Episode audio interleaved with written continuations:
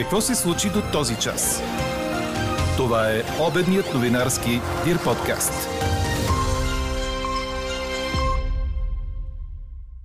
Трети ден продължава първото заседание на парламента. Председател все още няма. Положението место се влушава, става безнадежно. Днес ви питаме в анкета. Очаквате ли да видим бял пушек от парламента? Пишете ни на подкаст news.dirbg. И още в подкаста. Евролидерите се споразумяха по пътна карта за спиране на стремителното поскъпване на енергията. Манчестър Юнайтед извади Кристиано Роналдо от състава за съботното дерби срещу Челси.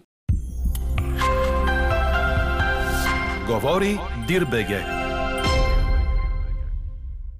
Добър ден, аз съм Елза Тодорова. Това са подкаст новините по обяд на 21 октомври. До края на деня ще остане слънчево с поява на висока облачност при вечер над западните райони. Ще духа слаб източен вятър. Дневните температури са от 14 до около 18 градуса. Такава е прогнозата за днес, а какво ще бъде времето през уикенда според синоптика ни Иво Некитов, ще чуете в подкаста ни в 18.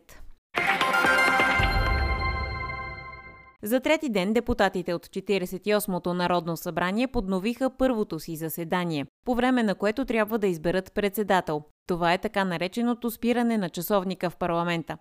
След като ГЕРБ оттеглиха номинацията си за Росен Желясков, продължаваме промяната издърпа от надпреварата Никола Минчев, Възраждане замениха номинацията на Петър Петров с Цвета Рангелова, а БСП и ДПС продължават да поддържат съответно Кристиян Вигенин и Йордан Цонев. Най-възрастният депутат Вежди Рашидов също се оттегли от надпреварата. След гласуването днес двама от кандидатите отидоха на Балтаж – Цонев и Вигенин. Ето какво казаха двамата след това. Първия ден някой говореше, че ще ни изгонят с сопи. Сега вече третия ден, вече дори не предизвикваме омраза, струва ми се, предизвикваме подигравки. Мисля, че всеки един от нас в тази кампания разказваше на избирателите какво ще направи, когато влезе в Народното събрание. Какви законопроекти ще внесе, как ще гласува, какво иска да направи. След всеки един избор едни остават опозиция, други са управляващи. Обикновено. Но дори когато си опозиция, парламентът, един работещ парламент ти дава възможността да покажеш своето лице, своя образ, да защитиш това, за което са те изпратили тук избирателите. За да се случи всичко това обаче, парламентът трябва да започне да работи. Блокажът още на първото заседание, за съжаление, работи за тези, които искат да покажат, че парламентът е излишна институция.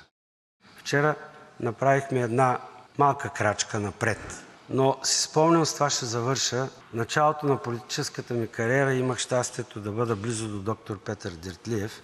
В изборната нощ, когато избирахме Велико народно събрание, ние от СДС загубихме изборите и плакахме всички. И доктор Диртлиев се обърна към нас и каза: Момчета и момичета, не плачете. България и предстои да извърви много дълъг път, а на дълъг път се тръгва с малка крачка.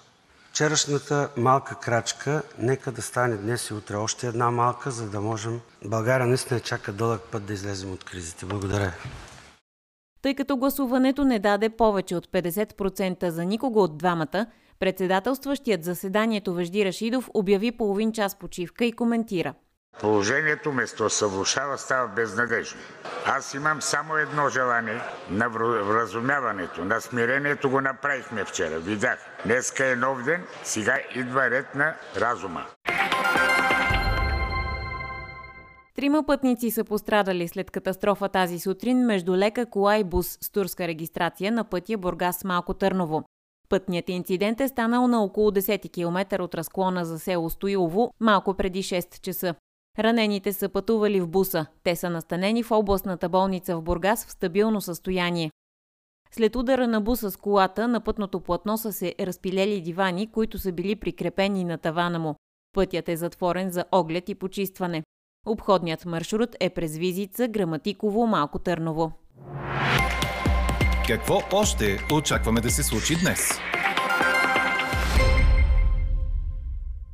Продължава заседанието на Европейския съвет в Брюксел, на което страната ни е представена от президента Румен Радев. В фокуса на срещата на държавните и правителствени ръководители са войната в Украина, последиците от енергийната и економическата криза за Европа, външната политика на Евросъюза и борбата с измененията в климата. Вчера евролидерите се споразумяха по пътна карта за спиране на стремителното поскъпване на енергията. Предстои обаче да бъдат уточнени детайлите, като остават много разногласия между страните членки, предаде Франс Прес. Украинският президент Володимир Зеленски обвини Русия, че е заложила експлозиви на язовирната стена на водно-електрическата централа в окупираната Херсонска област. Той предупреди, че в случай на разрушаване на язовирната стена, цитирам, Северно-Кримският канал просто ще изчезне.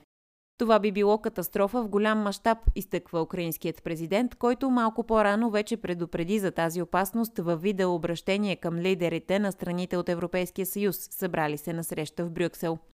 Каховската водно-електрическа централа се намира на река Днепър, в район, който е под контрола на руската армия, но не далеч от фронтовата линия. Представител на назначените от Русия власти в Херсонска област отхвърли твърденията на украинския президент. Четете още в Дирбеге. Манчестър Юнайтед извади Кристиано Роналдо от състава на съботното дерби срещу Челси в английската висша лига. Суперзвездата се държа арогантно в сряда вечер, когато бе оставен резерва срещу Тотнам, тръгна си от скамейката и напусна терена без да дочака края на срещата. Оказа се, че Роналдо дори се е качил на автомобила си и е напуснал стадиона без да изчака съотборниците си в съблекалнята. В отговор той е извън групата за сблъсъка с Челси в събота, а вероятно това е и краят на престоя му в Юнайтед, където се завърна през лятото на миналата година. Кристиано е вече на 37 години, често остава резерва, а и няколко пъти влиза в конфликт с менеджера на отбора Ерик Тен Хак. През лятото преди старта на настоящия сезон, петкратният носител на златната топка отказа да тренира с Юнайтед и искаше трансфер. Но се оказа, че никой клуб не може да си позволи огромните му финансови условия, припомня Корнер. Чухте обедния новинарски Дир подкаст.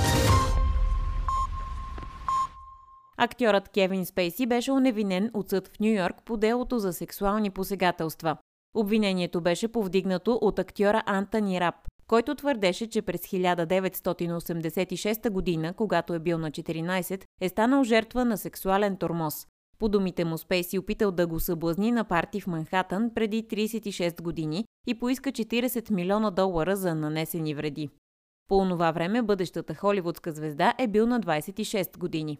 Случаят стана публично достояние през октомври 2017 в началото на движението МИТУ срещу сексуалното насилие.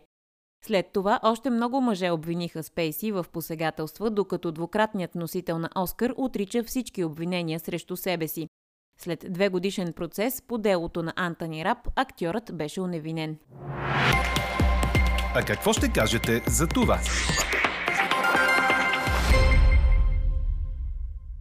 Дано разумът надделее на тината. Моята формула е до край да търся изход за избор на председател, защото идва тежка зима, държавата няма бюджет.